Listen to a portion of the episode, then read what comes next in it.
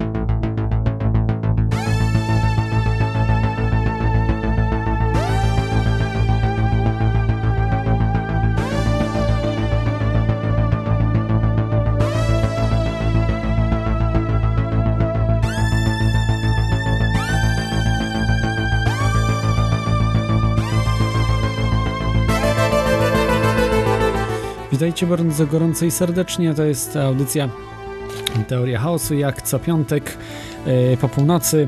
Dzisiaj mamy 31 sierpnia, właściwie już 1 września i to jest data bardzo znacząca w historii Polski. E, Jest to, no, można powiedzieć, rocznica, czy jest to rocznica wybuchu II wojny światowej. E, ale to pewnie wszyscy z Was wiedzą. Natomiast dzisiaj będziemy mówili o tajemnicach, o których nawet historycy boją się pomyśleć. Będzie z nami wyjątkowy gość.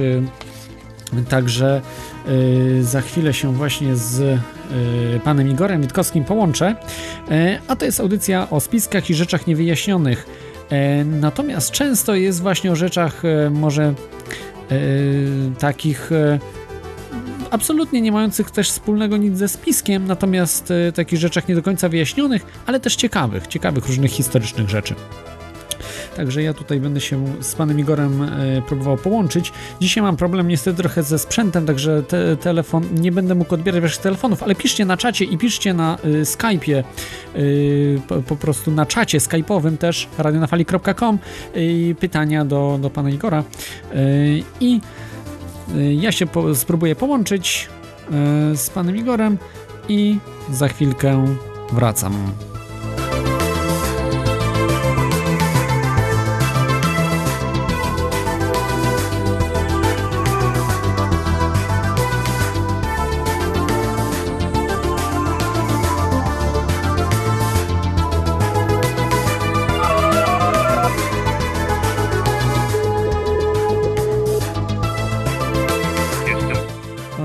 Witam panie Igorze. E, Jesteśmy już na antenie. E, i- e, Panie Igorze, sły- słyszy, słyszy mnie pan? Tak, słyszę. Aha, bardzo dobrze. E, Też, też pana dobrze słyszę. E, Troszkę może muzykę przyciszę. E, To tak e, na wstępie chciałbym może pana e, przedstawić, bo nie wszyscy słuchacze, myślę, że większość jednak zna pana i, nieraz czytał czy pana artykuły, czy książki, ale jednak może są tacy słuchacze, którzy nie znają pana, to przedstawię w kilku słowach, że jest pan, no mógłbym powiedzieć, no, światowej sławy badaczem problematyki II wojny światowej od strony III Rzeszy, aczkolwiek też o różnych właśnie takich tajemnicach, e, które, e, których nikt, e, bardzo niewielu e, historyków bada i E, także napisał pan takie książki jak Supertajne bronie Hitlera, 8 tomów, e, chyba, z tego co pamiętam, tak, 8 tomów. Tak, tak. E, Prawda o Wunderwaffe, czyli o tej takiej e, no, super broni e, hitlerowców, e, nowa prawda o Wunderwaffe to, i oczywiście dziesiątki innych, bo tutaj mam e, całą listę pana książek i jest naprawdę e, znaczna część tych książek dotyczy problematyki II wojny światowej. I tak właśnie E, tak, tak sobie myślę, że to jest chyba pana taki najbardziej temat, tak statystycznie rzecz biorąc, najbardziej pana interesujący. Czy, czy się mylę?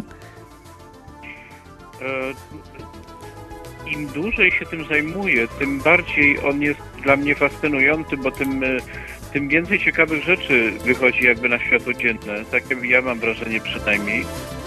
Aczkolwiek generalnie najbardziej to mnie interesuje w ogóle problematyka naszej cywilizacji. Ale no, z czasem okazało się, że Trzecia Rzesza też tutaj zawiera ciekawe jakby informacje na ten temat. To znaczy z jednej strony była, była to jakby taka cywilizacja alternatywna, e, a z drugiej strony tam w tej historii znajdujemy mimo wszystko pewne też klucze do tego, co będzie w przyszłości, ale e, no nie będę może uprzedzał wypadków. Mhm. Yy, tak. I problem II wojny światowej. No, jest to w Polsce, prawda, problem e, taki e, historyczny e, mocno, gdzie no, wszyscy, wszystkich Polaków, może oczywiście nie dzisiaj mieszkających, ale naszych dziadków, na przykład rodziców, ta problematyka na pewno dotknęła, jeśli po prostu żyli w tamtych czasach i pamiętają, prawda? Wielu ludzi po prostu pamięta tamte, tamte czasy.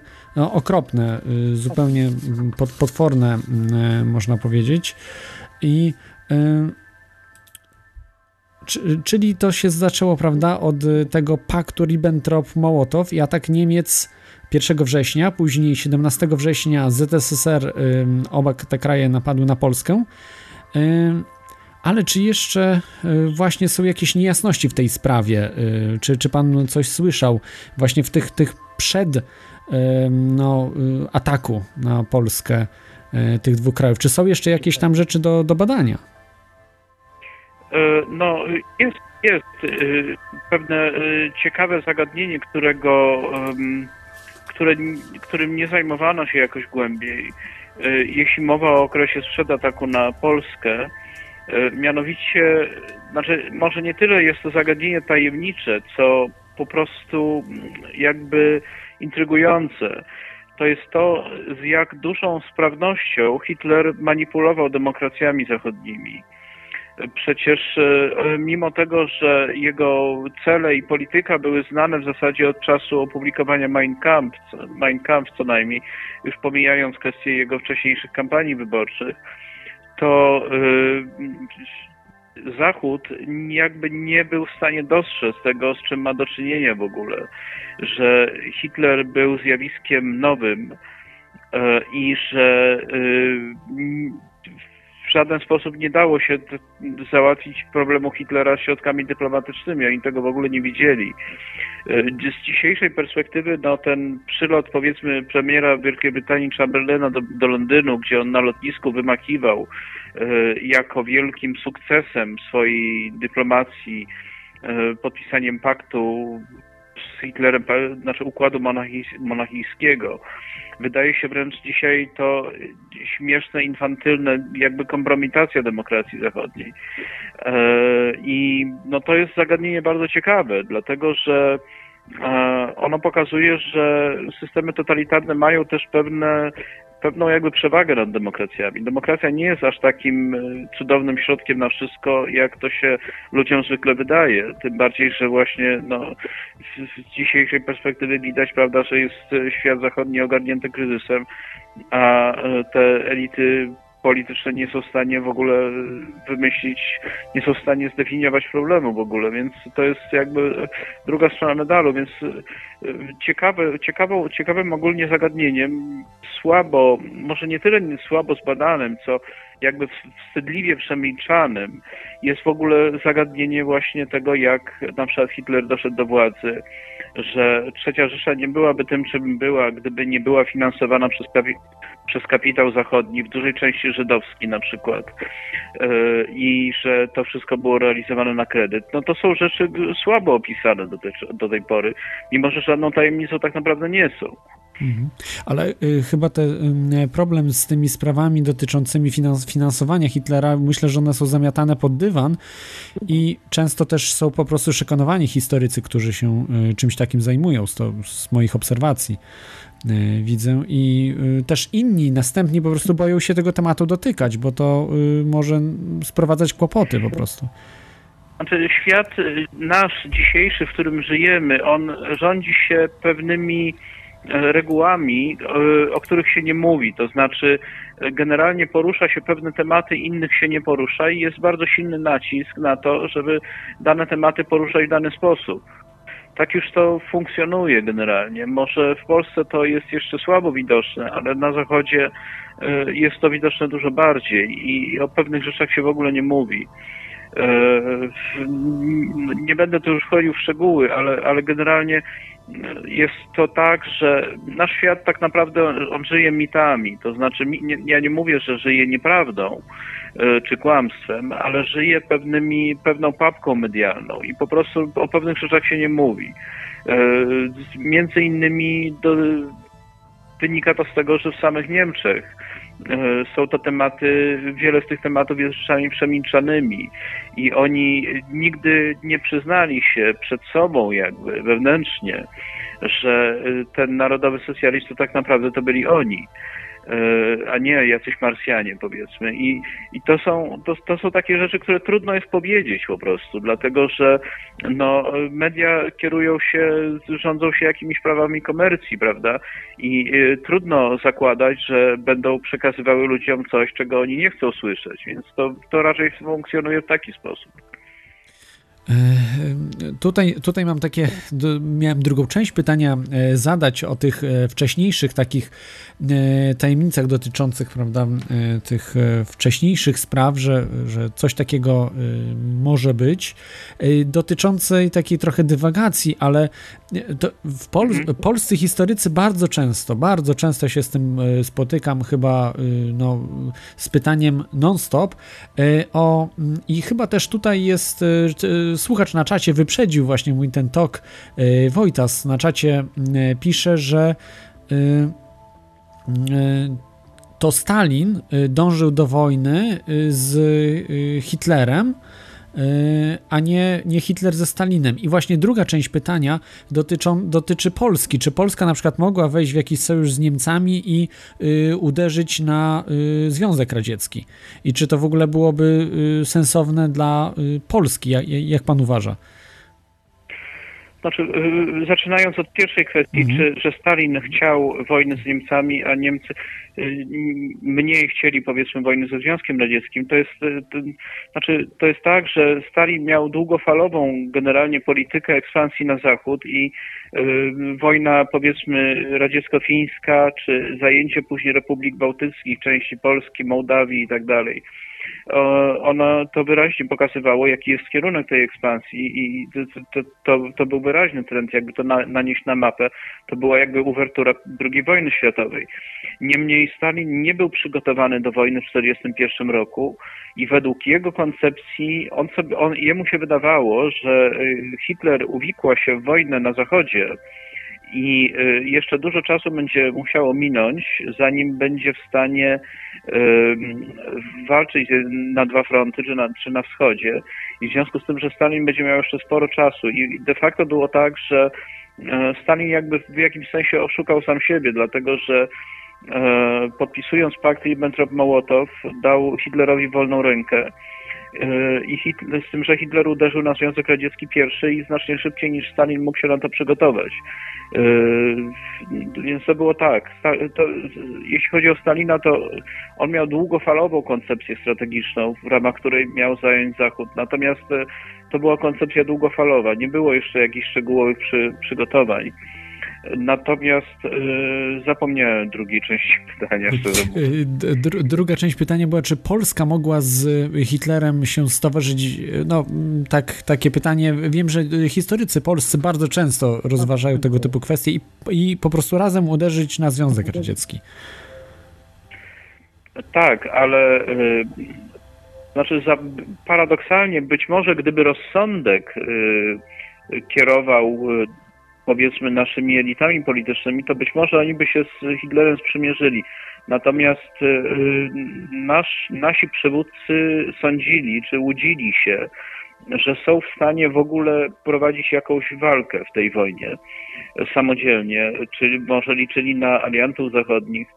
W każdym razie uważali, że będą w stanie się obronić. Gdyby, gdyby od razu znali rachunek sił i byli w stanie zrozumieć w ogóle niemiecką koncepcję Blitzkriegu, od tego się zaczyna, i doszliby do wniosku, że nie mają w tej walce jakichkolwiek szans, e, Czyli gdyby pode, podeszli jakby realistycznie do tego, to być może e, próby Hitlera nawiązania sojuszu z Polską, bo to tak wyglądało. Hitler podejmował takie de, delikatne próby dyplomatyczne.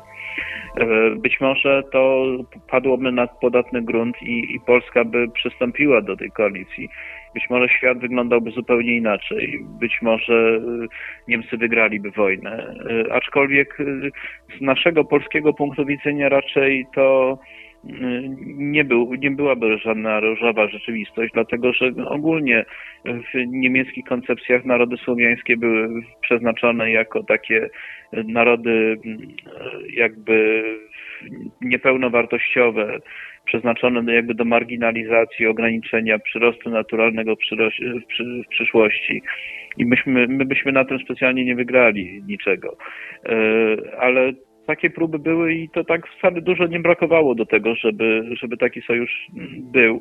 Zresztą trzeba sobie tu powiedzieć, że jakoś niewielką bardzo namiastką tego sojuszu był udział Polski w rozbiorze de facto Czechosłowacji, dlatego że mm, Polska zajmując Zaolzie, no może w niewielkim stopniu, ale jednak na płaszczyźnie propagandowej usankcjonowała ekspansję Hitlera na Czechy, prawda? Więc y, to nie było tak, że Polska była jednoznacznie przeciwko Hitlerowi wbrew pozorom. To nie, to nie, nie, nie jest tak czarno-biały obraz wcale. Tak, tutaj mam jeszcze y, takie py pytanie od y, Tomka. Y, czy tu jest takie trochę trudne pytanie o trzecią Rzeszę i związki trzeciej Rzeszy z masonami, bo wiemy, że z korporacjami, prawda, były związki z IBM-em, na przykład Fordem, General Motors, czy, czy Bankiem Rockefellera, czy też innymi korporacjami, prawda, amerykańskimi. Mhm. Czy pan słyszał właśnie o związkach III Rzeszy z masonerią czy iluminatami właśnie, którzy są w Stanach Zjednoczonych czy w zachodnich krajach? E, to jest tak, że zanim wybuchła II wojna światowa i zanim powstał plan e, prowadzenia tej wojny, to e, Niemcy wprowadzili po dojściu Hitlera do władzy swoją politykę gospodarczą i politykę zagraniczną, która ukierunkowana była na odcięcie, odcięcie się od wpływu e, środowisk powiedzmy żydowskich w światowej finansjerze, e, ale również od masonerii. I e, Niemcy bardzo ostro tępili, starali się tępić w zarodku wszelkie tego rodzaju ruchy w obrębie, na obszarze kontrolowanym przez siebie to znaczy jakieś loże wolnomularskie, prawda, y, zakony tajne, y, jakieś tam białego świtu, prawda, jakiegoś złotego świtu. Y, I to, był cały program zwalczania tego rodzaju ruchów, dlatego że oni traktowali to jako potencjalną piątą kolumnę na własnym terenie. I oni byli bardzo niechętnie do tego nastawieni, starali się zwalczać.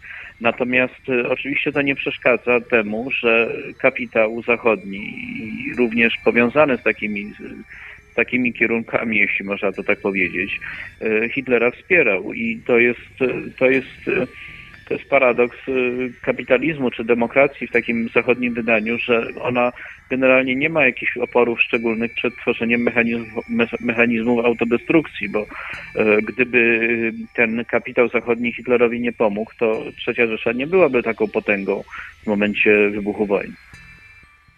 Mm, y, tutaj jeszcze, y, czyli reasumując to, tą sprawę, bo tak jak też czytałem e, parę różnych ciekawych rzeczy dotyczących e, wybuchu e, II wojny światowej, to natykałem się na takie, na takie e, kwestie, że Hitler był sponsorowany wręcz e, i e, partia nazistowska przez korporacje. Właśnie może niekoniecznie tajne stowarzyszenia, prawda, ale przez korporacje, które chętnie współpracowały z Hitlerem, Standard Oil chociażby, prawda, firma naftowa ze Stanów.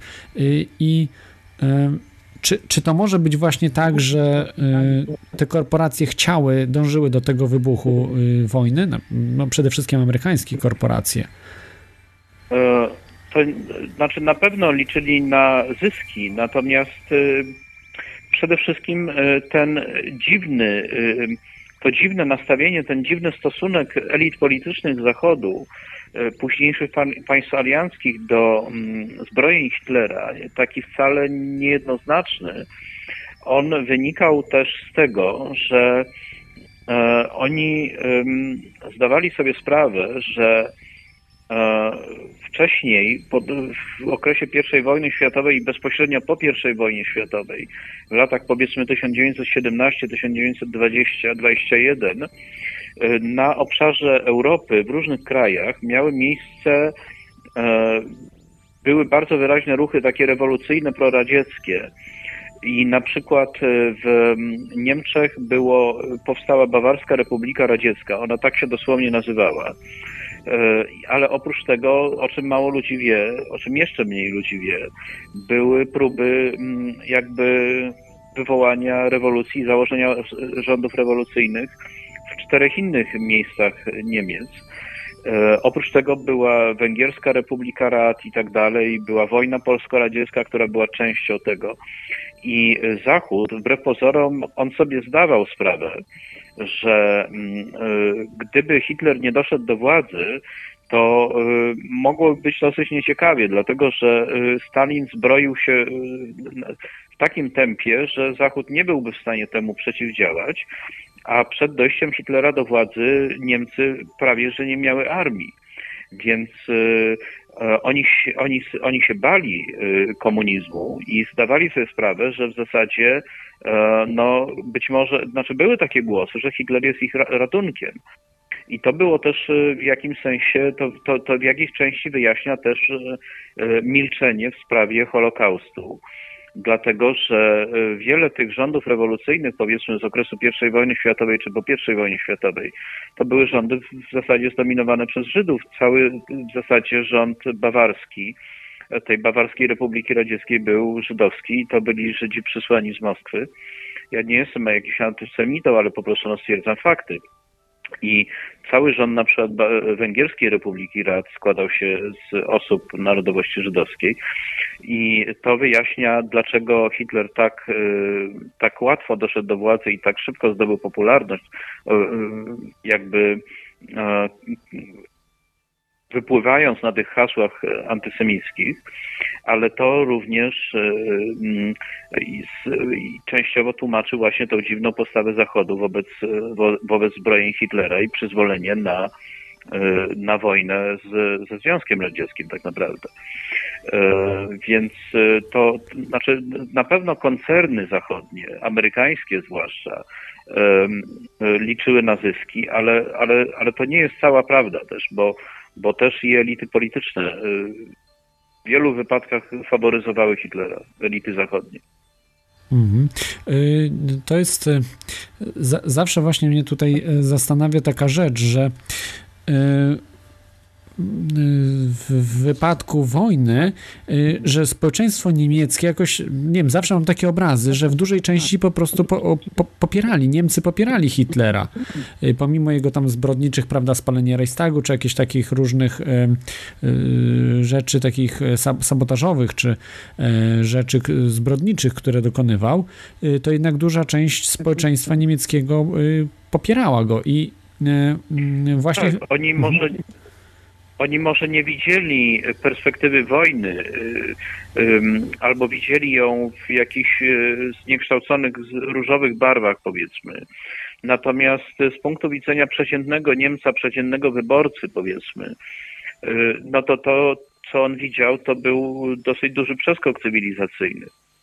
To, że on się dokonał w oparciu o o kredytowanie z cudu Hitlera, z cudu gospodarczego przez zagranicę, o tym już przeciętny y, Niemiec nie musiał wiedzieć, ale generalnie no, z, z punktu widzenia przeciętnego, y, powiedzmy, obywatela III Rzeszy, no to y, władza nazistów była, była, była czymś dobrym, bo wszyscy mieli pracę i kraj się bardzo szybko rozwijał. Także no, trudno było znaleźć kogoś, kto, kto prawda, był temu przeciwny i nawet generalnie kadry na przykład NSDAP, one wchłonęły dosyć dużą część elektoratu dawnej partii komunistycznej, bo wbrew pozorom tu jakichś poważnych różnic nie było.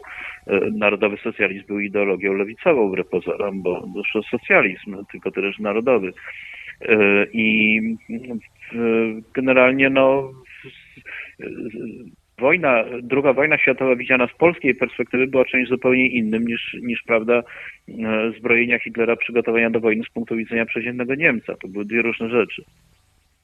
Mhm.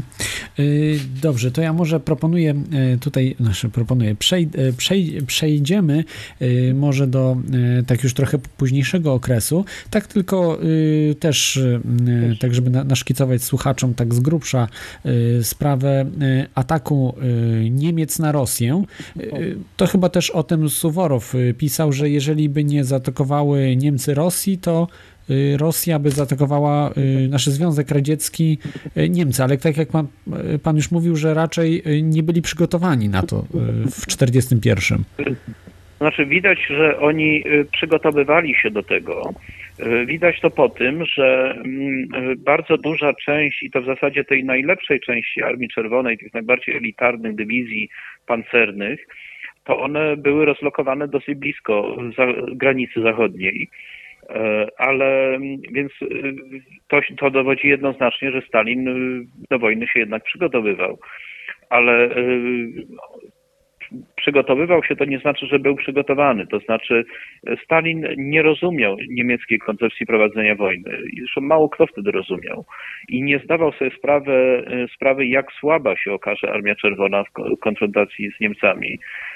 Mimo, że miała pod wieloma względami nowocześniejsze wyposażenie nawet. E, ale te przygotowania w zasadzie paradoksalnie obróciły się przeciwko Stalinowi, dlatego że ponieważ te niemieckie kolumny pancerne, one weszły w bardzo szybko przełamały front, znaczy na początku nie było w ogóle frontu, po prostu przeszły przez granicę i bardzo szybko weszły w głąb. No więc paradoks był taki, że te y, najlepsze jednostki radzieckie, one zostały bardzo szybko okrążone i y, bardzo szybko się okazało, że Rosjanie nie bardzo mają czym walczyć w ogóle.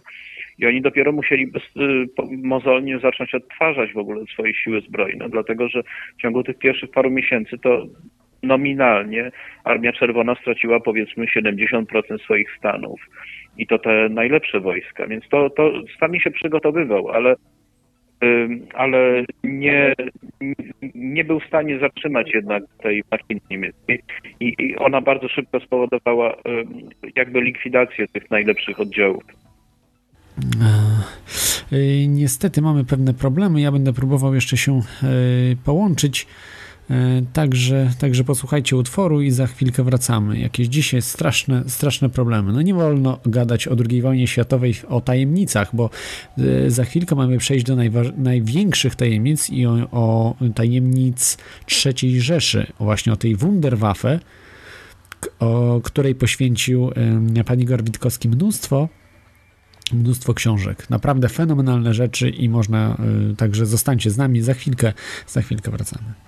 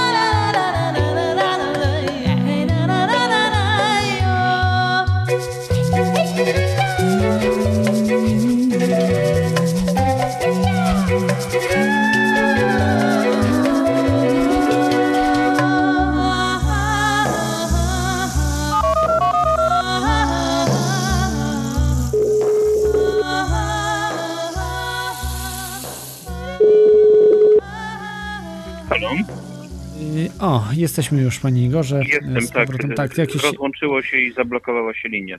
tak jakieś, jakieś problemy dziwne, właśnie jak rozmawiamy, prze, zaraz za niedługo przechodzimy właśnie do tych największych tajemnic y, właśnie y, związanych z Wunderwaffe, ale to już może y, z, właśnie nie, nie wiem na, na czym przerwało, bo tak chyba... Za, Pytał pan o, o, o Land and Lease.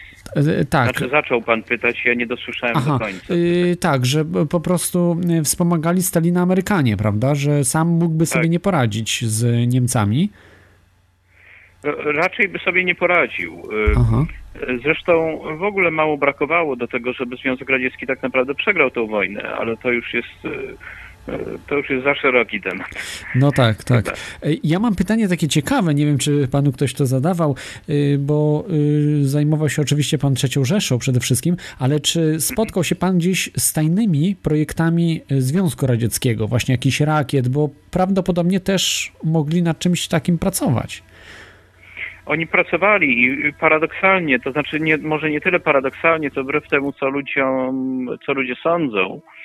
E, W momencie, powiedzmy, rozpoczęcia wojny, Związek Radziecki w zasadzie był jedynym krajem poza III Rzeszą, który miał mm, rzeczywiście dosyć dużą bazę do rozwoju broni rakietowej, to znaczy dużą ilość prac teo- teoretycznych, naukowców i tak dalej.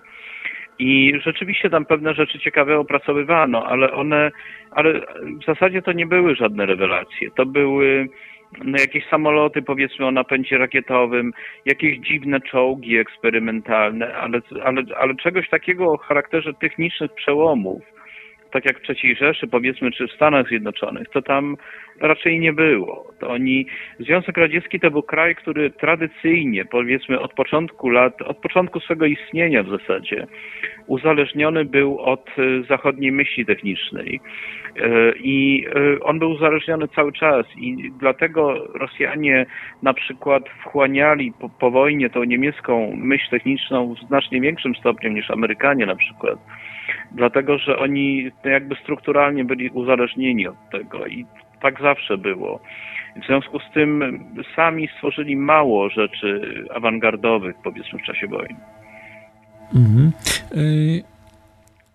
To tak, to może tutaj Związek Radziecki zostawmy, ale jeszcze chciałbym y, takie pytanie zadać na temat y, Stanów Zjednoczonych i Wiel- Wielkiej Brytanii, bo y, tak się wydaje, że te kraje powiedzmy mniej wniosły, prawda, różnej jakiejś takiej myśli naukowo-technicznej, ale jednak też parę przełomów było, na przykład z tego, jeśli się nie mylę, to radar, prawda, komputer, broń jądrowa, jednak te kraje jako pierwsze stworzyły. Y, I y, czy można w ogóle mówić o porównywalnych osiągnięciach y, krajów aliantów w stosunku do III Rzeszy? Mi się wydaje, że one jednak porównywalne nie były. To znaczy, wymienił pan radar. Rozumiem, że to chodzi o radary powiedzmy z zakresu centymetrowego, bo generalnie radary przed wojną były w Niemczech produkowane w dosyć spore ilości nawet. Y, Radar, broń jądrowa. Może y, sonar, y, przepraszam, ja Tak. nie wiem właśnie dokładnie. ale- Tak, ale sonar nie był jak, jakąś taką rewelacją techniczną. Komputer, prawda? Natomiast to, to ja się odniosę do tych trzech przykładów, bo one, one, są, one są reprezentatywne do tego, co ludzie sądzą, jak sobie ludzie to wyobrażają. Więc jeśli chodzi o radary zakresu centymetrowego, to generalnie, czyli to, co było takim naprawdę y, dużym przełomem, y, to Tutaj rzeczywiście alianci byli pierwsi, jednak to się odbyło kosztem gigantycznych nakładów, dlatego że dla Churchilla e, wojna na Atlantyku, a tutaj radar właśnie od, odgrywał bardzo dużą rolę. E, Wojna na Atlantyku była kwestią przeżycia Wielkiej Brytanii. On tak to traktował jako, jako najważniejszy front II wojny światowej e, z jego punktu widzenia. I, I tutaj troszkę Niemców wyprzedzili, ale wcale nie tak dużo, dlatego że e, rok, dwa lata później w zasadzie też, też w Niemczech pojawiły się tego rodzaju radary e, reprezentujące podobny poziom. Jeśli chodzi o komputer, to wbrew pozorom Niemcy tutaj byli znacznie wcześniej, dlatego że Niemcy skonstruowali taki komputer, e, to był pierwszy ich komputer sterowany programem komputer cyfrowy, e, Z1, on się pojawił w 1941 roku E, krótko potem pojawił się taki rozbudowany Z3 i to było 3 lata przed, przed ENIAC-iem, czyli tym takim najbardziej znanym komputerem po stronie powiedzmy zachodniej. Niemcy byli tutaj znacznie szybciej przy tym. Natomiast jeśli chodzi o broń jądrową, no to też to nie jest wcale tak jednoznaczne, że alianci wyprzedzili, dlatego że yy, przed wojną przed wojną Niemcy były jedynym krajem na świecie, który miał wojskowy formalnie program budowy broni jądrowej. I te podwaliny y, typu rozbicie jądra atomowego, opracowania teoretyczne dotyczące bomby jądrowej i reaktora, to one w zasadzie pojawiły się w Niemczech, dopiero znacznie później pojawiły się na Zachodzie, więc y, zresztą Niemcy przygotowywali się też do produkcji tej broni i to nie jest też karta całkowicie znana. Także to, to, tutaj trudno powiedzieć, że, że alianci powiedzmy nawet na tych polach ich wyprzedzili. A jednocześnie no, Niemcy mieli też dziedziny, które w ogóle nawet nie miały żadnych odpowiedników po stronie alianckiej. Mhm. Y, tymi y, y, właśnie tym brakiem odpowiedników, bo też czytałem pana książkę, właśnie tą Nowa Prawda o Wunderwaffe i też książkę o Wunderwaffe, gdzie pan opisuje właśnie tą broń taką, yy, przy, b, można powiedzieć, że po części yy, braku odpowiedników, prawda, po stronie aliantów, jak chociażby y, broń no, rakietowa, prawda, że Rosjanie mieli troszkę, tak. ale to nie było zaawansowane, czy też y, samoloty odrzutowe. I tutaj chciałem się zapytać, może już tak y, wracając tutaj, przechodząc, przechodząc do pytania o Wunderwaffe, co to tak naprawdę było, y, to Wunderwaffe? Czy to było całościowe, po prostu taki program dotyczący całości uzbrojenia, całości różnych jakichś broni, czy, czy też to były jakieś konkretne y, rzeczy? Samo hasło Wunderwaffe, czyli cudowna broń, to było hasłem czysto propagandowym. Nie było broni formalnie, która nosiła taką nazwę. To jest, to jest hasło, które pojawiało się w propagandzie najpierw Goebbelsa, a później w ślad za tym w propagandzie to znaczy w publikacjach popularnych powietrze na zachodzie. I e, alianci automatycznie przypisali to określenie do e, broni V1 i V2, natomiast tak naprawdę to tutaj to nie, nie było takiego odniesienia w rzeczywistości. Jest, jest to hasło po prostu określające cudowną broń i tyle, nie, a nie nazwa własna. Niemcy mieli szereg cały programów, które które można by jakby podciągnąć pod takie określenie broni cudownej. E, no oczywiście rakiety dalekiego zasięgu, rakiety balistyczne, różnego rodzaju broń kierowana, broń masowego rażenia. Cały, bardzo dużo tego było, co mogło znacząco wpłynąć na, na przebieg wojny. Mhm. Generalnie wydaje mi się, że znaczy nawet trudno mi wy, wy, wymienić jakąś jedną dziedzinę, w, w której mieli największą przewagę, dlatego że takich dziedzin, w których mieli naprawdę dużą przewagę było sporo i to jest, to jest począwszy od y, olbrzymiej ilości różnego rodzaju broni kierowanych, których w większości w ogóle nie znamy. To znaczy są dokumenty alianckie, gdzie mowa jest o tym, że, że w Niemczech stworzono 138 typów różnych broni kierowanych a my w tej chwili znamy, no ja wiem, może 30 na przykład. Więc y, jest, jest, jest, są to bardzo duże białe plamy i znamy je tylko częściowo, te sprawy. Mhm.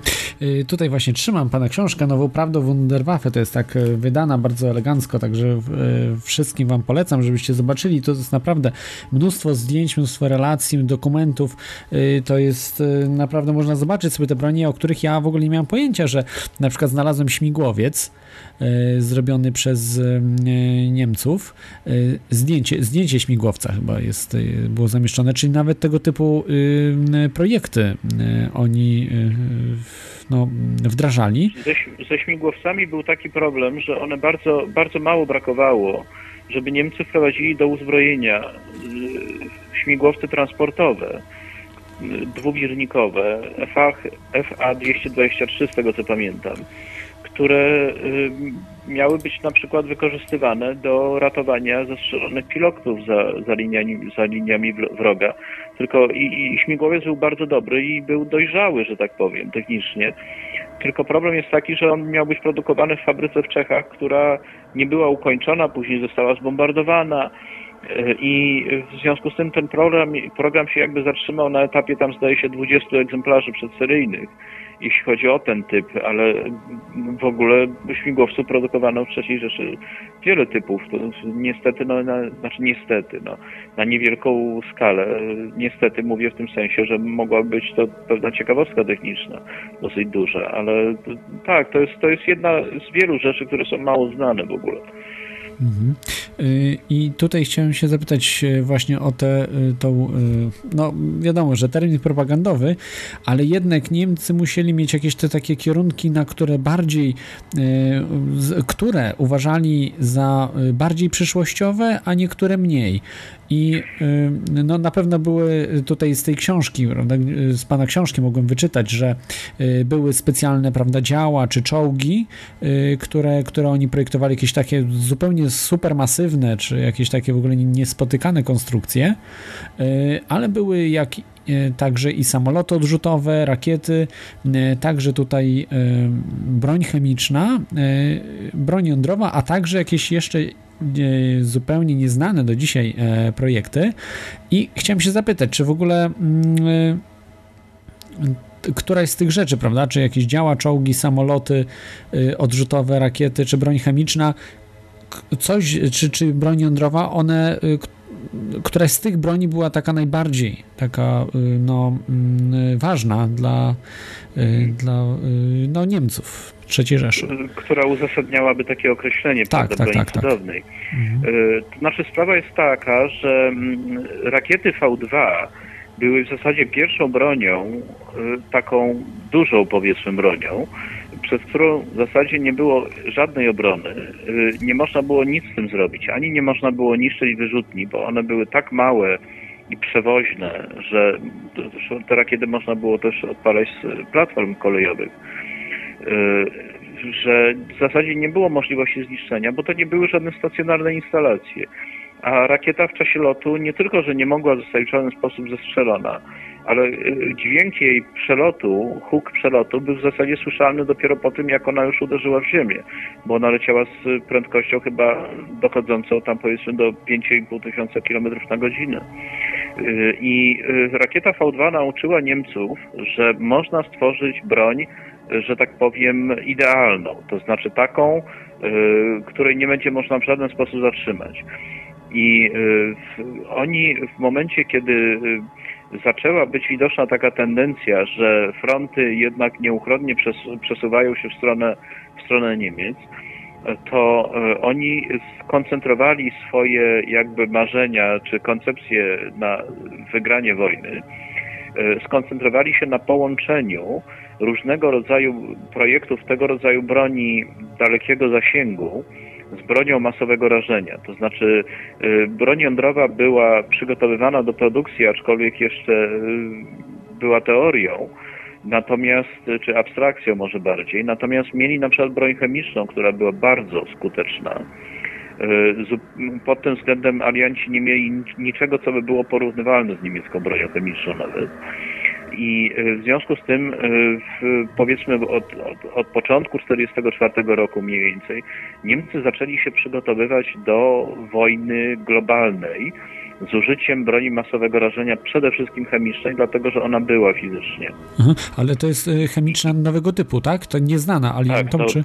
To, to, to był tabun, sarin i soman. To były środki porażające układ nerwowy w ilościach, skutecznych ilościach zupełnie niewyobrażalnych. To znaczy na przykład y, stężenie toksyczne wywołujące jakieś tam efekty już porażenia y, występowało na przykład przy stężeniu rzędu 10 tysięcznych miligrama w litrze powietrza. 10 tysięczna część miligrama to jest coś takiego, czego to jest taka ilość, że nawet gdyby to była ciecz powiedzmy czarna, to gołym okiem trudno by było taką ilość zobaczyć w ogóle. To, to, to, są tak, to, to było tak, y, tak, tak silnie, tak, tak niszczące, tak, tak zabójcze. Przy czym w przypadku tego rodzaju środków żadne znane na zachodzie filtry czy, czy w ogóle środki ochronne nie zatrzymywały tego, a nawet gdyby zatrzymywały, to te środki były, przenikały przez skórę prawie równie dobrze jak przez płuca.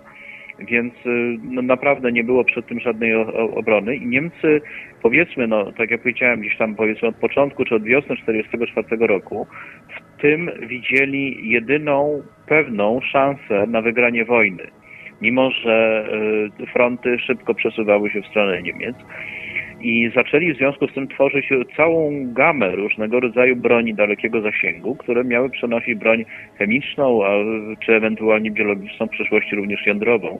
Począwszy od rakiet międzykontynentalnych mających służyć do zaatakowania Stanów Zjednoczonych, e, a skończywszy na całkiem egzotycznych rzeczach.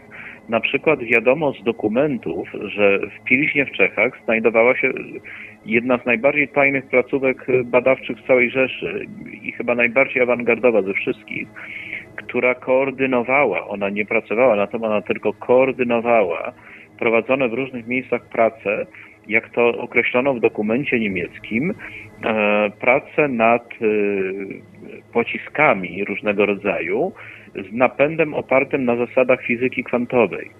To znaczy, to było coś za, na, naprawdę egzotycznego i wszystko wskazuje na to, że to miało przenosić właśnie broń masowego rażenia.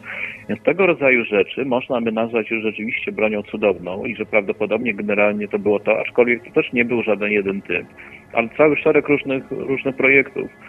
I to było coś, co być może jeszcze na przykład na przełomie 44-45 roku e, byłoby, w przypadku zastosowania byłoby tak silnym ciosem, e, że mogłoby zapewnić, no jeśli nie zwycięstwo, to, to na przykład zamieszczenie broni. I e, odrębną kwestią, która z tego wynika, która się z tym wiąże, to jest to, dlaczego oni w końcu tego nie użyli jednak. I no, to jest jedna z największych, najciekawszych tajemnic II wojny światowej. Uh-huh. I y, tutaj jeszcze takie miałbym pytanie dotyczące y, broni chemicznej, bo zasłyszałem taką rzecz, że no, trochę wydaje się ona śmieszna, ale, ale podobno ma jakieś pokrycie w dokumentach, że nie użyli tej broni na przykład na aliantach, Anglikach chociażby, bo mogli powiedzmy uzbroić, prawda, rakiety w broń chemiczną tak. i bardzo by uszkodzili, że dogadali się z aliantami, że nie będą jej używali w zamian, no nie wiem za co, za coś tam. Tak, tak, tak wszystko na to wskazuje. E, to znaczy, e, jest taki badacz w Niemczech, on się nazywa Christian Knack, który miał, ma dostęp, czy ma dokumenty generalnie dotyczące najciekawszych spraw z końcowego okresu wojny to jest e, niejakiego generała Hansa Kamlera, który e, powiedzmy no, od, od końca 44, począwszy od końca 44 roku, przejął kontrolę nad wszystkimi w ogóle e, najbardziej awangardowymi projektami zbrojeniowymi III Rzeszy, począwszy od myśliwców odrzutowych, a skończywszy właśnie na takich rzeczach jak jak broń dalekiego zasięgu z napędem opartym na jakby nowej fizyce, można powiedzieć. E, I z, z tego, co on ustalił, a spędził na tym 20 czy 30 lat swojego życia, e, to znaczy on to, on to stwierdził na podstawie dokumentów, które posiadał, unikalnych zupełnie, e, że to wynika z tego, że Niemcy tej broni nie użyli, dlatego że prowadzili w końcowym okresie wojny, to znaczy od 1944 roku, tajne negocjacje z aliantami i e, w zamian za nieużycie tego bardzo niszczycielskiego arsenału, który prawdopodobnie byłby znacznie bardziej niszczycielski niż e, amerykańska broń jądrowa, bo Amerykanie mieli powiedzmy dwie bomby czy trzy, a Niemcy tego mieli bardzo dużo. E, w zamian za to Niemcy podobno uzyskali zgodę na tak zwane ewakuacje strategiczne, to znaczy na zabezpieczenie potencjału państwa na okres powojenny w krajach w dalekich krajach. I y, no, nie wiem, czy tak było naprawdę, bo nie mam dostępu do tych dokumentów, które, które KNAK posiada. Nie jestem w stanie w związku z tym tego sprawdzić, aczkolwiek wydaje mi się to możliwe, dlatego że e, z Niemiec po zakończeniu wojny, czy powiedzmy od 40, od, od, w zasadzie od wiosny 1945 roku, e, wyjechało na fałszywych dokumentach kilka tysięcy ludzi, to nie, to nie 500 czy 50, tylko kilka tysięcy.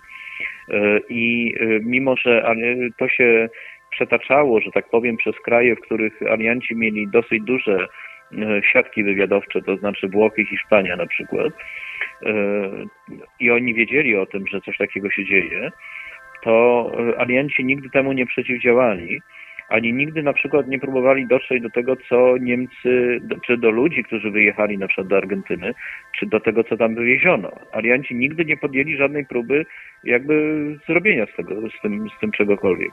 E, Izrael próbował dotrzeć powiedzmy do rachunków bankowych w Argentynie, aczkolwiek bez większego powodzenia. Natomiast alianci w zasadzie nigdy nie próbowali nawet, mimo że o tym wszystkim wiedzieli. Więc jest możliwe, że miał miejsce tego rodzaju układ, I może się to wydać dziwne i, człowiek może sobie zadać pytanie, jaka logika w tym tkwiła i, i, czym się Hitler kierował, powiedzmy, podejmując tego rodzaju decyzje. Więc on, ja nie wiem też tego, ale wydaje mi się, że, że pewna logika w tym jest, dlatego że e, rozpętanie tego rodzaju broni, tego rodzaju wojny z użyciem broni masowego rażenia, ono spowodowałoby e, zapewne gigantyczne straty na przykład w Wielkiej Brytanii czy w Związku Radzieckim, aczkolwiek y, spowodowałoby też y, z drugiej strony fizyczne w zasadzie zlikwidowanie Niemiec w ogóle. Dlatego, że alianci jednak też mieli dosyć duży arsenał, na przykład biologiczny, mieli 2 miliony bomb z węglikiem na przykład. I y, na, natomiast alternatywa była taka, że Niemcy wywiozą kapitały, które po wojnie okazały się większe niż cały plan Marszala, a plan Marszala był podzielony na 16 krajów, i prawdopodobnie to te działania ewakuacyjne III Rzeszy stały za powojennym niemieckim cudem gospodarczym, bardziej niż plan Marszala na przykład. Mhm. I więc alternatywa była tak, taka, że Niemcy przegrają wojnę, ale Niemcy, ale mimo wszystko Niemcy będą wiodącym krajem w Europie po wojnie. Więc być może oni po prostu dokonali pewnego wyboru. No to są wszystko rzeczy y, nowe. To, to, to się dopiero teraz wychodzi na światło dzienne, ale, ale no to pokazuje, jak wiele ciekawych rzeczy tej historii II wojny światowej wciąż jest. No tak, o, ty, o tym w ogóle, w ogóle się praktycznie nie mówi o takich e, sprawach, że e, zawsze się podkreślał ten plan Marszala, że to plan Marszala dzięki temu po prostu Niemcy e, e po prostu e, ruszyły tak. jakoś z kopyta, a to plan tak naprawdę Marszala... gdzieś od tyłu różne finansowanie. Plan Marszala to było 13 miliardów ówczesnych dolarów. No nie wiem, jak to przełożyć na dzisiejszą wartość dolara. To trzeba by razy kilkadziesiąt, powiedzmy, pomnożyć. E, bo od lat 70. dolar mniej więcej się zdewaluował 10 razy. E, razy kilkadziesiąt.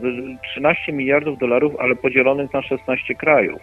Wprawdzie Niemcy dostały dosyć dużo część, tam powiedzmy, ja nie pamiętam, 2 miliardy czy 3 miliardy, ale w porównaniu do samych kapitałów, które znalazły się w Argentynie, a które alianci po wojnie oszacowali, to było bardzo mało. To było bardzo mało, bo generalnie te operacje III Rzeszy ewakuacyjne, e, one, one były obliczone na znacznie większą skalę. Także ten plan Marszala tak naprawdę on jest przereklamowany, a w przypadku Niemiec to był wręcz marginalny. I no jednak coś musi tłumaczyć, prawda, że ta gospodarka się tak szybko odbudowała. To nie da się zbudować gospodarki z niczego.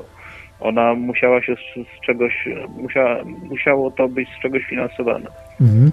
Y, myślę, że o tym to jeszcze y, będziemy mogli porozmawiać. Wrócimy, o... Myślę, bo to tak. jest bardzo ciekawy temat i to, co Niemcy, jak to wyglądało w ogóle, jak to funkcjonowało, w Ameryce Południowej, sam, stamtąd powiedzmy, z, tamtego, z tamtej perspektywy, y, ta próba stworzenia czwartej Rzeszy po wojnie, to jest, to jest temat bardzo mało znany, a mhm. fascynujący, bo to jest rzeczywistość jak z Marsa praktycznie. Bo, bo faktycznie, jeżeli by na przykład zda zdarzyło się tak, że Hitler uciekł, to by miało to logiczną całość, nie atakowanie powiedzmy tak. tą bronią chemiczną, bo już Hitler na przykład w 1944 wiedział, że y, Niemcy to już jest koniec dla nich, ale, ale po prostu udawał, Y, takiego, y, który niby walczyć ma do końca po prostu, że y, to, to była pewna gra jakaś. Ale, ale mówię, tak. o, tym, o tym jeszcze porozmawiamy.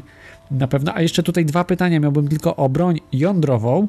Y, jak zaawansowane były prace? Bo tutaj widzę y, zdjęcie y, tych fizyków. To jest kopenhaska konferencja z 1936 roku i w pierwszym rzędzie są sami Niemcy, którzy reprezentowali chyba fizykę tak. kwantową.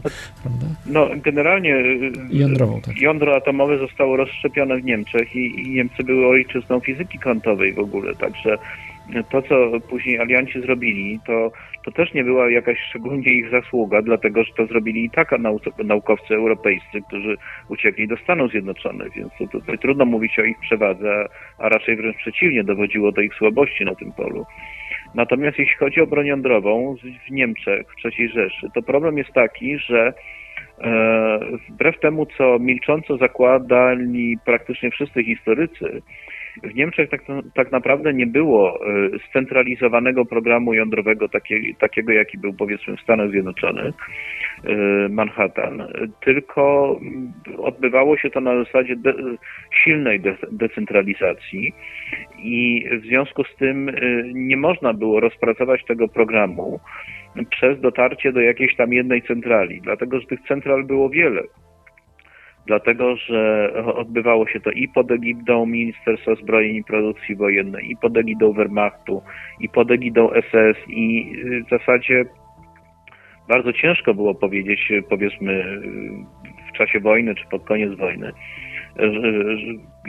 czy ten obraz, który oni, alianci otrzymali, jest do, jakiś, w jakimś sensie reprezentatywny. Później po wojnie się jeszcze okazało, że w zasadzie najbardziej ciekawe placówki zaangażowane w programy, w, tych programach jądrowych, tak to nazwijmy, to one w zasadzie się znajdowały na wschodzie Niemiec i w okupowanych Czechach. E, na przykład e, wiadomo było, że wiadomo, że najbardziej takim wybitnym fizykiem jądrowym niemieckim był Werner Heisenberg, a nikt się nigdy nie zastanowił nad tym, co on w zasadzie robił w czasie wojny. I tu się okazuje, no ja odkryłem takie dokumenty, dosyć dużo tego rodzaju dokumentów, że e, Heisenberg miał swój zespół badawczy, który budował broń jądrową. I on się znajdował w Czechach w miejscowości Usti nad Labem na przykład. I e, znalazłem dokumenty, gdzie również takie, gdzie mowa jest na przykład o tym, że istniała fabryka broni jądrowej e, koło Żagania pod ziemią. Więc y, mimo upływu 70 prawie lat od końca wojny okazuje się, że, że wychodzą pewne rzeczy, których, o których dotychczas w ogóle nie mieliśmy pojęcia. I że ten, ten, ten w cudzysłowie program jądrowy niemiecki, on wyglądał tak naprawdę zupełnie inaczej niż to sobie wyobrażano do tej pory. Mhm. To jest jedna sprawa. Natomiast druga sprawa to jest taka, że mimo wszystko Niemcy do broni jądrowej aż takiej wagi dużej nie przykładali, dlatego że Spójrzmy na to, że amerykański program Manhattan doprowadził przed końcem wojny do wytworzenia trzech ładunków jądrowych kosztem e, kilkuset tysięcy ludzi zaangażowanych w ten program, co w porównaniu powiedzmy do głównej linii produkcyjnej niemieckiej broni chemicznej, która zatrudniała osób zdaje się nie 200 czy 300 tysięcy, tylko 200, no to jednak widać dosyć dużą dysproporcję.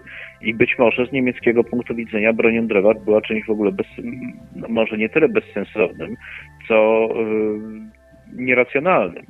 Dlatego, że yy, oni mieli tej, tej bardzo śmiercionośnej broni chemicznej 10 tysięcy ton ponad, i, a to ich wcale tak dużo nie kosztowało. To było zrealizowane znacznie mniejszym kosztem, a, a w, przypadku zastosowania wywołałoby niewątpliwie dużo większe straty po stronie, mm. po drugiej stronie, więc y, dla Niemców broń jądrowa była, była czymś drugoplanowym. I wcale nie dlatego, że oni nie byli w stanie tego zrobić, tylko no, na zasadzie czystej logiki jednak. Y, I tutaj właśnie e, dochodzimy do tej, e, tej broni kwantowej, można by tak to określić, mhm. E, która to jest chyba jako dzwon, tak? To było zaprojektowane jako taki silnik, tak. czy Die Glocke po niemiecku? Yy, tak, no pojawiły się w pewnym momencie takie mm, sygnały, że Niemcy tworzyli urządzenie wykorzystujące antygrawitację, czy generujące antygrawitację. Zresztą, y, gdy mowa była o, o, o Pilśnie w Czechach, które koordynowało pracę nad napędem opartym o fizykę kwantową, to już pojawiło się podejrzenie, że to, że, że to nie był napęd jakiś powiedzmy jonowy, tylko coś rzeczywiście poważnego, jeśli miało taką rangę, o jakiej się dowiadujemy. Przepraszam. I y, przez długi czas było to w sferze wszystko takich domysłów. Natomiast ostatnio y, udało się znaleźć dokumenty w archiwum amerykańskim One zostały opisane, znalezione przez takiego badacza amerykańskiego, który się nazywa Henry Stevens i on opisał je w swojej książce. Ja za nim, znaczy w ślad za nim te sprawy przytoczyłem i zreprodukowałem te dokumenty, gdzie mowa jest w dokumentach o tym, że oni autentycznie pracowali nad generowaniem grawitacji w oparciu o fizykę plazmy, powiedzmy. I no to już jest samo w sobie gigantycznym przełomem, bo pokazuje, że w ogóle takie, takie podejście istniało faktycznie. E, I e, tam w tych materiałach jest to opisane w ten sposób, że oni e, próbowali, znaczy generowali grawitację w ten sposób, że były, było coś, co, co, co tworzyło, wytwarzało bardzo silne pola magnetyczne i te pola magnetyczne wirujące były w jakiś sposób, w taki czy inny sposób e, odizolowane do doczenia to było rzekomo, znaczy miało być źródłem y, antygrawitacji. I przez długi czas to również wydawało się taką, było w sferze spekulacji, bo trudno było dowieść, że tak jest. Ale w ostatnich latach przeprowadzono bardzo podobny projekt badawczy y, w Europejskiej Agencji Kosmicznej, czy na zlecenie w zasadzie Europejskiej Agencji Kosmicznej, który pokazał, że jest to rzeczywiście związek i że jest to rzeczywista droga do generowania antygrawitacji. To jest efekt, jaki uzyskano w tej Europejskiej Agencji Kosmicznej. Był, zdaje się, 10 do 20 potęgi, czy 10 do 21 potęgi silniejszy niż sądzono przed, wcześniej. To jest, no, 100 e, miliardów, miliardów razy silniejszy niż, niż się fizykom wydaje jeszcze do tej pory. I e, więc to potwierdziło, że to podejście niemieckie z czasu wojny, wcześniej już opisane, Dopiero ostatnio się okazało, że jest to rzeczywiście klucz jakby do przyszłości wręcz. Mm. I tak, tutaj się nasuwają od razu y, dwa pytania, a nawet więcej, już ca cała, cała masa pytań, bo to jest taka na, najciekawsza i najbardziej chyba y, z tego co wiem, negowana przez historyków rzecz, no bardzo, bardzo ostro chyba zwalczana, prawda, dotycząca tak. tych, te, tego dzwonu, tego nowego napędu, bo tak, po pierwsze, to, to od razu może dwa takie pytania, o które się od razu nasuwają. Po pierwsze, dlaczego nie mamy tego dzisiaj? Dlaczego nie używamy prawda, tych, ty, tego napędu, e, tylko używamy dalej paliw kopalnych e, do napędzania e, różnych na przykład samolotów czy, czy, czy jakichś innych pojazdów? No i drugie pytanie, dlaczego oni tego nie, mm, jeżeli to już mieli, nie wyprodukowali i nie podbili całego świata, bo mieliby wtedy szansę dosyć łatwo, tak mi się wydaje. No to zacznę może od, od tego drugiego pytania. Dlaczego nie zastosowali? No miało być to częścią systemu, przenoszenia broni masowego rażenia i być może było częścią tych, tego jakiegoś tajnego układu, na mocy którego Niemcy, prawda, coś tam uzyskali za to, że tego nie użyli. Natomiast dlaczego tego nie mamy? No więc e, no, taka jest niestety bezwładność naszej nauki współczesnej, zachodniej, że na tego rodzaju bodźce reaguje z olbrzymimi, z olbrzymimi oporami. Ja mógłbym wiele takich przykładów podać. Natomiast, no tak jak powiedziałem, e, w ostatnich kilku latach zrealizowany został projekt e, Europejskiej Agencji Kosmicznej i, i zresztą podobny projekt zrealizowali Amerykanie u siebie który pokazał, to znaczy dowiódł jednoznacznie, wyniki zostały sprawdzone, potwierdzone i tak dalej, dowiódł jednoznacznie, że właśnie w taki sposób można generować antygrawitację bardzo, bardzo skutecznie, że wcale zresztą nie wymaga to jakiejś dużej energii i no tym samym to już droga, drzwi, że tak powiem, zostały otwarte. Natomiast dlaczego mm, i kiedy ewentualnie zostanie to wykorzystane w ten sposób, że, że, te, że, że takie urządzenia będą produkowane faktycznie w fabrykach i dostępne, no to już y, to, to już jest zupełnie inne zagadnienie, prawda? Natomiast można dowieść dopiero, tak jak powiedziałem, kilka lat temu, czyli 60 y, ileś tam lat po wojnie, y, dopiero się okazało, że rzeczywiście jest to, jest to przełom. Dlaczego pomimo wcześniejszych sygnałów stało się tak, to tak późno?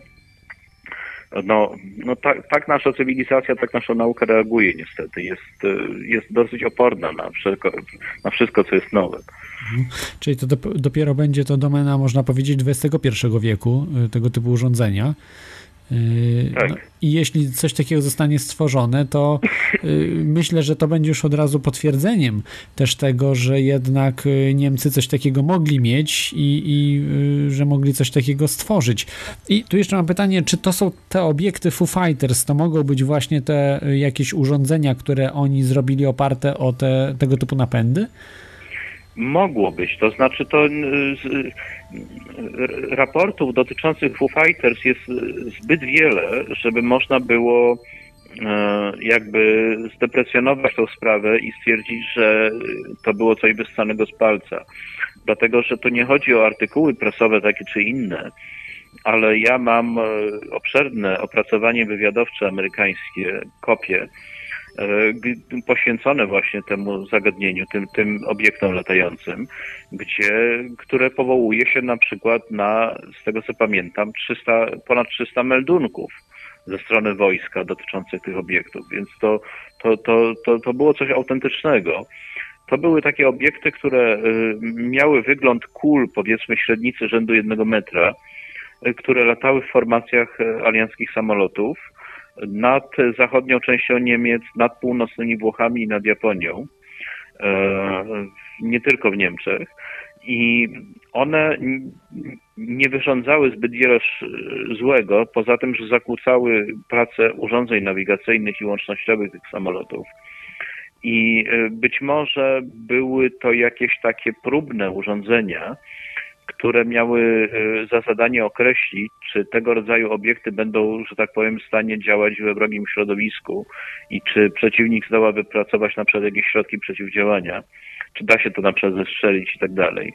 Natomiast również mogło chodzić o to, żeby pokazać aliantom, że Niemcy mają pewną awangardę, którą tylko straszą żeby dać im jakby do myślenia i y, stworzyć y, jakby argument do negocjacji na przykład. Być może to wyglądało w ten sposób, natomiast na pewno były to y, urządzenia rzeczywiste. To, to, to są za mocne dowody na, na istnienie tego, żeby można było stwierdzić, że to, była, że to jakaś legenda jest. I natomiast ciekawostką jest to, że z tych opisów wynika jasno, że te obiekty zachowywały się przecząc wszelkim normalnym prawom, powiedzmy, aerodynamiki czy fizyki, takim jak do jakich jesteśmy przyzwyczajeni. To znaczy, no, generalnie były w stanie przyspieszać praktycznie z miejsca do ogromnych prędkości na przykład i tak jakby nie, nie miały bezładności w ogóle. Więc to świadczy o tym, że no jednak taki, taki przełom został dokonany. Natomiast dlaczego nie użyli? No to jest, to, to, to jest odrębne zagadnienie, i, ale tak jak powiedziałem, no da się to logicznie wytłumaczyć jednak. Mhm. Yy, tak, i takie yy, tutaj jeszcze pytanie już yy, kończące to yy, Wunderwaffe, ten temat, bo to też myślę, że o tym można by było rozmawiać. To jest to, jest, to, to Wunder, Wunderwaffe, tak, oczywiście jest, tego, jest... tego dzwonu, prawda? Bo to jest myślę, że najistotniejszy temat, bo jest najmniej znany, najmniej zbadany i najwięcej można uzyskać z tego, no bo co uzyskamy z silników odrzutowych, gdzie odrzutowcami miliony osób latają, prawda, codziennie. Natomiast tak. czegoś takiego nie ma, prawda? To, takiego napędu. To jest y, obec, obecnie, na dzień dzisiejszy powiedzmy, jest to y, coś, co można y, odnieść do określonych badań naukowych i można z całą pewnością już powiedzieć, że jest to gigantyczny przełom, który się dokonuje i zapewne, no trudno mi powiedzieć, czy niedługo, bo czasami jest tak, że nauka nasza potrafi reagować na na jakieś odkrycia przez kilkadziesiąt lat, powiedzmy, musieli to zająć. Niemniej już na pewno można powiedzieć, że jest to gigantyczny przełom, który w ogóle wywróci e, nasze rozumienie grawitacji do góry nogami, dlatego że e, w tym się kryją i w tych najnowszych badaniach e, prowadzonych obecnie kryją się bardzo czytelne wskazówki, jak, jak grawitacja wiąże się z fizyką kwantową, bo to jest coś, czego co fizycy nie, nie, czego fizycy nie byli w stanie uchwycić, tworzyli jakieś zupełnie wydumane teorie, a to się okazuje, że sprawa jest dużo prostsza niż to się wydawało. I no, jest, to, jest to bardzo ciekawe i dlatego w ogóle e, wydaje mi się, że, że sprawa historii III Rzeszy jest, jest, nie jest tylko historią w ogóle, bo, bo są tutaj ciekawe inspiracje. Jest nawiasem mówiąc, oprócz tych wszystkich takich czysto technicznych spraw, no to e, jest rzeczą jednak no, niewątpliwą, chociaż nie każdy musi sobie z tego zdawać sprawę, ale że oni dokonali gigantycznych przełomów w technice w bardzo krótkim czasie i to jest, jak się dzisiaj nawet patrzy na nasz świat, pogrążony w stagnacji, świat zachodni, no to jednak tego rodzaju wiedza o tym, w jaki sposób to było robione, bardzo by się nam przydała. E, swoją drogą, więc to, to, to są rzeczy naprawdę ważne i ciekawe, nie tylko dla zaspokojenia czystej ciekawości, ale takie, które mogą nam coś dać jeszcze. Mhm. No to są tak, oczywiście niewątpliwe y, te y, rzeczy. Ja myślę, że y, tak z własnej obserwacji wydaje mi się, że to chodzi o to, że nie było centralistycznego takiego modelu nauki, że tam nauka miała naprawdę dużo wolności i promowano ludzi, którzy myśleli nietypowo, nie po prostu na zasadzie tak, takiej, jak tak. dzisiaj jest, że, że ma myśleć ktoś. To taka, taka była sytuacja, z tego co pamiętam, e, że już nie pamiętam nazwisk, ale taki naukowiec odpowiedzialny w wojsku, bardzo wysoko postawiony, chyba Chamberlain, nie, przepraszam, to nie, nie premier, tylko jakiś naukowiec, który nie wierzył do końca, że Niemcy mają rakiety i dopiero przyznał rację, jak, jak spadły rakiety na Londyn. Co, tak, co było... tak, mhm. to jest zupełnie, zupełnie jakby inny model, wręcz, wręcz społeczeństwa, ja bym powiedział. Niezależnie już od tego, że Hitler był jednak człowiekiem, który zdawał sobie sprawę z tego, że jakie są bariery rozwoju i że jedną z najważniejszych jest ostracyzm nauki akademickiej i taki jej bezwład. To, to jednak nie każdy sobie z tego zdaje sprawę mimo wszystko i Natomiast przede wszystkim to był, to był zupełnie inny, znaczy ja bym powiedział nawet, że taki alternatywny model cywilizacji i z tego punktu widzenia dosyć ciekawy. Mhm. Aczkolwiek zbrodniczy, prawda? Ciekawe. Aczkolwiek zbrodniczy, no ale to tak jak ja napisałem w książce, że e, jedno z drugim niekoniecznie musi iść w parze, bo na przykład e, e, Grecy starożytni mieli bardzo duże osiągnięcia w naukach humanistycznych, ale technika ich w ogóle nie interesowała, więc to jest to, to, to, to, też czasami działa w drugą stronę. To znaczy, oczywiście, no, państwo może być nowoczesne, ale może być równocześnie zbrodnicze. To, zależy od bardzo wielu rzeczy jedno drugiego nie wyklucza, niestety. Mhm. I tutaj jeszcze takie na koniec pytanie do tego właśnie Wunderwaffe, co cały czas tak to ciągam, ale już tutaj tak na koniec. Y, o tym, czy ci naukowcy, ja wiem, że takie trochę pytanie jest już kosmiczne, ale no w, te, w tej audycji y, nie, nie, często właśnie zadajemy tego typu pytania, inspirowali się y, kosmitami, czy na przykład UFO czy na, widzieli coś takiego na niebie. Być może nie, są takie teorie, że się skontaktowali w ogóle z kosmitami, czy kosmici z nimi, ale to już tam powiedzmy pomijam. I czy może na przykład coś takiego znaleźli, albo, albo widzieli po prostu to, to na niebie. No nie wiem, czy, czy słyszał pan o czymś takim, czym Niemcy mieli tego tak, typu inspiracje? No, oczywiście, nie tylko słyszałem, ale i badałem te sprawy. To znaczy. Jakieś dokumenty pan znalazł na przykład na ten temat? Już mówię. Tak? Oprócz tego, że E, że oni sobie, tak jak pan zauważył, zdawali sprawę z tego, że, mm, że, że trzeba być otwartym na różne jakby drogi rozwoju e, i nie blokować z założenia pewnych pomysłów na przykład, tak jak to się dzisiaj dzieje. E, to oprócz tego oni byli też otwarci na źródła informacji, którymi Y, konkurencja, że tak powiem, w ogóle by się zapewne nie zainteresowała. Mianowicie podjęli szereg wypraw do Tybetu w poszukiwaniu starych manuskryptów, e, które wiadomo było, że zawierają opisy napędu antygrawitacyjnego. To, to nie jest żaden żart, ale takie opisy są i e, ekspedycja na przykład SS do Tybetu 1939 roku przywiozła, o ile pamiętam, w sierpniu 1939 roku, dosłownie na parę dni przed wybuchem wojny, przywiozła 108 tomów e, takich pism tybetańskich, które zawierały tego rodzaju opisy. I one później przez, w czasie wojny stworzono specjalną, utajnioną placówkę badawczą w Austrii na zamku Mittersill w Alpach, która to analizowała i byli ludzie, konsultanci naukowi, którzy brali w tym udział. I oni tam z tego wyciągnęli normalnie regularne opisy tego rodzaju napędu. To znaczy tam wprawdzie Tybetańczycy powiedzmy, nie wiem, 1500 lat temu nie znali pojęcia elektryczność, ale po, jeśli nie znali pojęcia prąd elektryczny, no to posługiwali się na przykład terminem moc pioruna i to, to na tej zasadzie tego rodzaju teksty tłumaczono. I tam znajdowały się takie opisy, które jasno mówiły o tym, że, że to właśnie tak działa. Także to, to nie jest żadna fantastyka. To, to, te, te, te manuskrypty w dalszym ciągu są i to, to one nie są żadną tajemnicą. Mhm. I są dokumenty dotyczące analiz tych materiałów. Ja mam kserokopię. Aha, ale to są tak jakby jak najbardziej ziemskie, prawda? Ale też pytanie, skąd... Nie, to nie są ziemskie, bo nie ma mowy o tym, żeby powiedzmy 2000 lat temu, czy więcej, na Ziemi zbudowano obiekty latające w kształcie dysku, które napędzane były plazmą rtęciową, powiedzmy. No to, to jest niemożliwe, żeby ludzie... No tak, pytanie jest skąd oni mieli tą wiedzę Tybetańczycy, prawda? Czy no ty, tak, no więc to... Y, można przyjąć za prawdopodobne, że to była tak naprawdę wiedza pozaziemska. Mhm. Ja sobie nie, nie mogę wyobrazić, żeby powiedzmy w czasach prehistorycznych ludzie byli w stanie robić coś takiego, do czego my dopiero teraz dochodzimy. Mhm.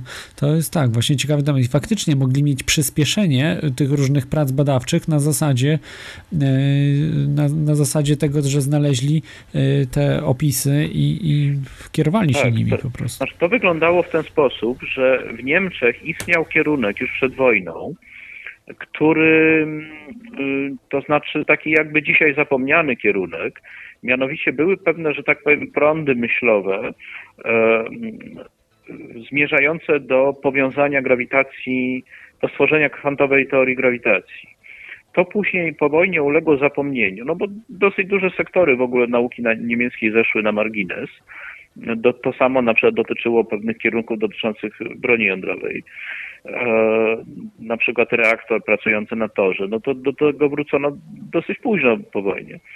E, I w związku z tym, że e, teoria Einsteina została przyjęta jako taki kanon niekwestionowany, no to różne teorie, prawda, alternatywne z lat 20., 30. odsunięto w ogóle na bok i zapomniano o nich. A tutaj się okazuje jednak, że tam się kryły ciekawe, że tak powiem, koncepcje, do których teraz trzeba wrócić. Mhm. Yy, tak, i, i jeszcze takie tutaj ostatnie pytanie do, dotyczące tego, bo to mnie zawsze fascynowało z tymi łodziami podwodnymi, na których do dzisiaj wiem, że chyba też na Bałtyku, czy gdzieś tam jest, jest taka łódź, która zatonęła i stanowi wielkie zagrożenie, bo jest tam po prostu rtęć. I, i to jest właśnie ciekawa rzecz, po co im była ta rtęć, że, że, że one przewoziły tak. po prostu jakieś niesamowite ilości rtęci. Czy to można użyć tak. do bomby jądrowej, do, nie wiem, do y, do to czego znaczy, to służy? No, ja, ja chyba nie do termometrów. Tym, tak, no ja wiem o tym napędzie y, y, antygrawitacyjnym, w którym rtęć pełniła kluczową rolę i była zużywana, że tak powiem, w dosyć sporych ilościach z tego, co słyszałem. Natomiast y, tu trzeba powiedzieć jedną rzecz, że Niemcy generalnie współpracowali z Japonią i w końcowych, powiedzmy, w latach 44, 4, znaczy zwłaszcza w 44 roku, to pra, prawie że jedynym kanałem takiej wymiany to był kanał podwodny przy użyciu okrętów podwodnych. I to był kanał bardzo kosztowny i bardzo ryzykowny, dlatego że mniej więcej taki e, okręt podwodny miał mniej więcej szansę 50%, że on dotrze do celu. Więc to były misje na wpół samobójcze.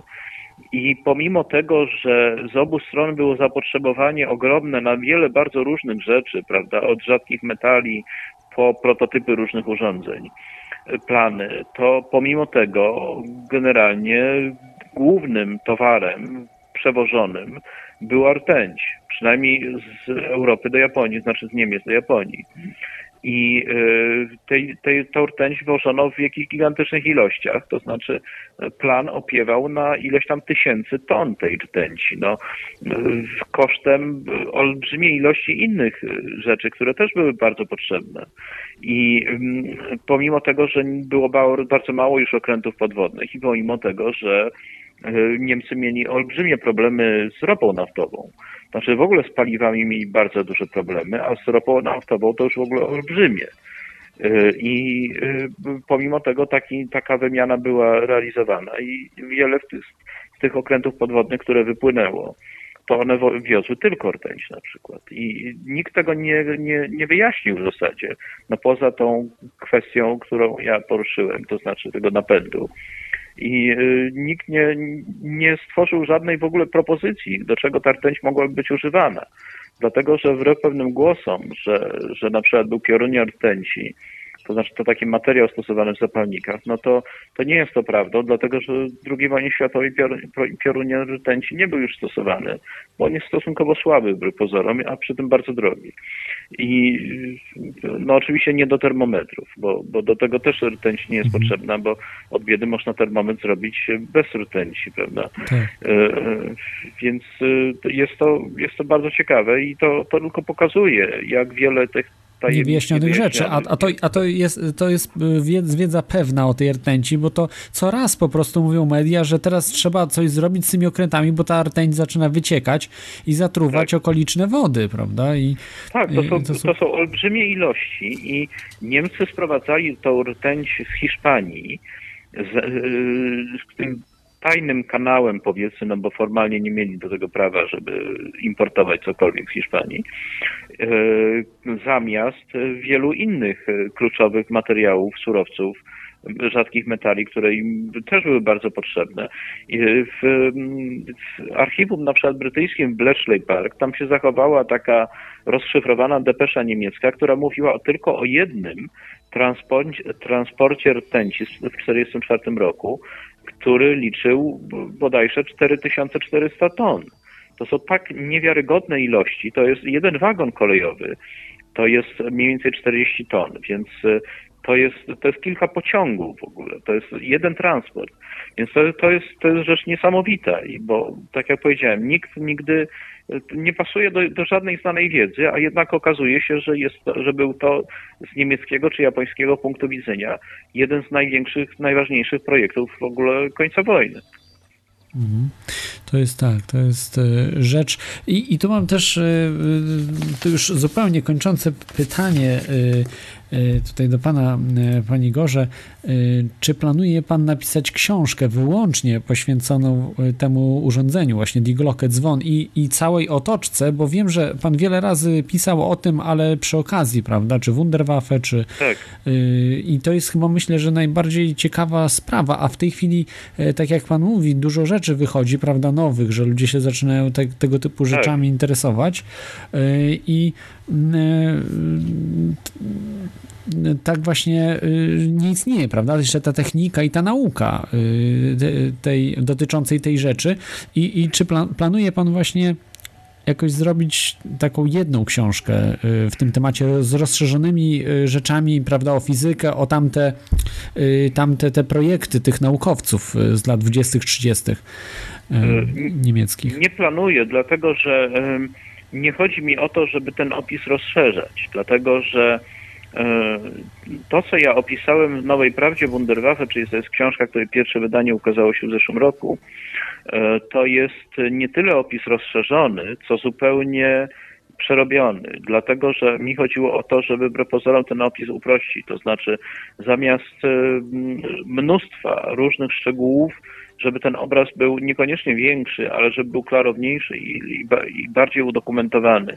Więc y, nie zamierzam robić książki, pisać książki czy wydawać książki tylko na ten temat, dlatego że y, nie zależy mi, zależy mi na tym, żeby ten opis był przejrzysty i, i przekonujący, a nie żeby koniecznie był duży, bo y, chodzi mi o to, żeby to było bardziej czytelne jakby. Natomiast niezależnie od tego, oczywiście cały czas jest napływ nowych materiałów na ten temat, nowych informacji. I y, na jesieni tego roku, czyli pod koniec października, ukaże się taka książka pod tytułem Tajne projekty III Rzeszy, gdzie znajdą się nowe informacje na temat tego dzwonu z zupełnie nowych źródeł. Dlatego, że ten napływ jest bardzo duży. Z tego, z tego, z tego powodu, że po ukazaniu się mojej książki angielskiego wydania w 2003 roku, bardzo wielu badaczy zachodnich zainteresowało się tym tematem i jest dosyć dużo ludzi na świecie, którzy to badają i do, docierają czasami do, do jakichś ciekawych informacji. W związku z tym, nawet gdybym ja już nic nie robił w tej chwili, to, to ten temat i tak się roz, rozwija swoim życiem, jakby żyje. I w związku z tym y, i cały czas jestem zaskakiwany tym, jak wiele nowych ciekawych rzeczy się pojawia, y, jak wiele nowych informacji. I, i wbrew temu, co mogło mi się załóżmy wydawać na początku, gdy zacząłem się tym zajmować, no to w tej chwili już widzę, że to y, to się nigdy nie przestanie rozwijać i, i, znaczy im więcej czasu mija, tym, tym, tym ciekawsze to się wszystko okazuje. Mhm. No i w, koń, w, końcu może po prostu wypłynie, że zaczną y, naukowcy się tym zajmować, którzy mają laboratoria, dostęp do laboratoriów, bo y, to też o to chodzi, żeby ten temat pociągnąć dalej, nie od strony historii, prawda, tylko od tak. dnia dzisiejszego i, i to tak, wszystko... żeby po prostu zrobić tak. z tego konkretny użytek. No więc już się zaczęli tym zajmować naukowcy. Mhm. No, także... I w związku z tym wydaje mi się, że to już jest kwestia bliska perspektywa, żeby żeby w końcu zrobić coś, jeśli nie takiego, no to podobnego przynajmniej. Mhm. Dlatego, że no, chodzi o odkrycie jakby w, od samej zasady, prawda? No, ale już nie będę rozwijał tego tematu, bo to jest bardzo obszerne zagadnienie. Jasne. Y, dobrze, to dziękuję panu, pani Igorze za e, ja te, te, informacje i życzę no, wszystkiego dobrego. I jeszcze, no tutaj widzę właśnie listę pana książek, 51 książek pan napisał, to y, no powiedzmy jeszcze 50 książek. To i tak myślę, że jest no, ol, olbrzymia po prostu liczba y, tych, tych, tych, tych publikacji, które są naprawdę, no, naprawdę bardzo ciekawe i też polecam wam wszystkim, że byście, pana strona strona, prawda? To jest Igor Witkowski, igorwitkowski.com. Tak. Y, będę się starał cały czas te sprawy rozwijać i wyjaśniać i nie spocznę, dopóki tego nie wyjaśnię do końca. Natomiast no, mogę powiedzieć, że mimo wszystko w ciągu tych iluś tam lat y, od początku tej historii dokonany został jednak bardzo duży postęp, bo no jednak okazało się, że są dokumenty, które jakby z jednej strony potwierdzają, że coś takiego było, a z drugiej strony no, wnoszą wiele nowych szczegółów. Mhm. No, miejmy nadzieję, że, że jeszcze y, za naszego życia po prostu ktoś, no, naukowcy czy grupa stworzy i będziemy być może latali zamiast samolotami to tego typu y, urządzeniami w przyszłości. Y. E, no, opór naszej nauki jest bardzo duży i to widać przy różnych okazjach. Natomiast ja mam wrażenie, że jest, będzie tak dużo sygnałów niedługo, już w tej chwili one się pojawiają, które zmuszą ich w zasadzie do przewartościowania, do, do rewolucji tutaj, dlatego że no, wiele takich, z, z wielu kierunków docierają takie sygnały i, i to już jest nie do zatrzymania. Naprawdę to mogę powiedzieć z pełną odpowiedzialnością. Jest to już nie do zatrzymania. Nawet gdyby ktoś się wykazywał złą wolą szczególnie i miał szczególnie duże wpływy, teraz już nic tego nie zatrzyma. To już zaszło za daleko. Mhm. Dobrze, dziękuję e, panu, pani Igorze. No i życzę e, powodzenia e, we wszystkim, także ze sceptykami, bo też w internecie się spotykałem, że pana mocno gdzieś tam atakują różni, różni ludzie. Myślę, że to po prostu oni w pewnym momencie będą i tak musieli się zamknąć, bo prawda i tak wyjdzie, prawda, na wierzch, więc... Znaczy, oni się chyba ustosunkowują do moich starszych publikacji. Do, to, co jest w Nowej Prawdzie o Wunderwaffe, to już jest opis taki, którego nie da się chyba podważyć, tak mi się wydaje, ale oczywiście będę się starał. Dziękuję za zaproszenie również również. Ja też dziękuję. Pozdrawiam słuchaczy. Dobranoc. Dobranoc.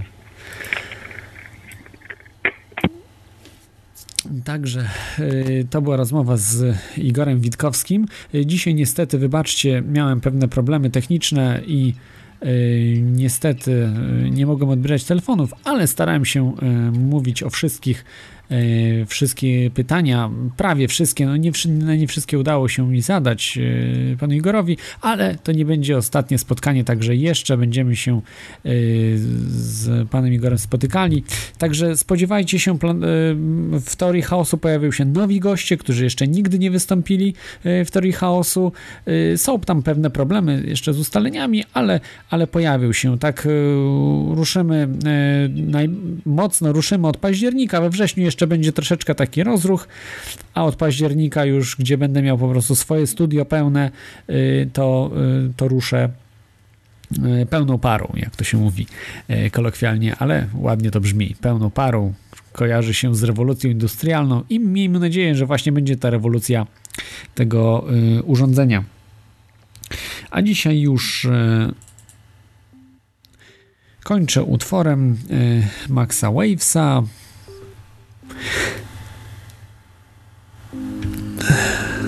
To, był, to była audycja o rzeczach niewyjaśnionych z II wojny światowej.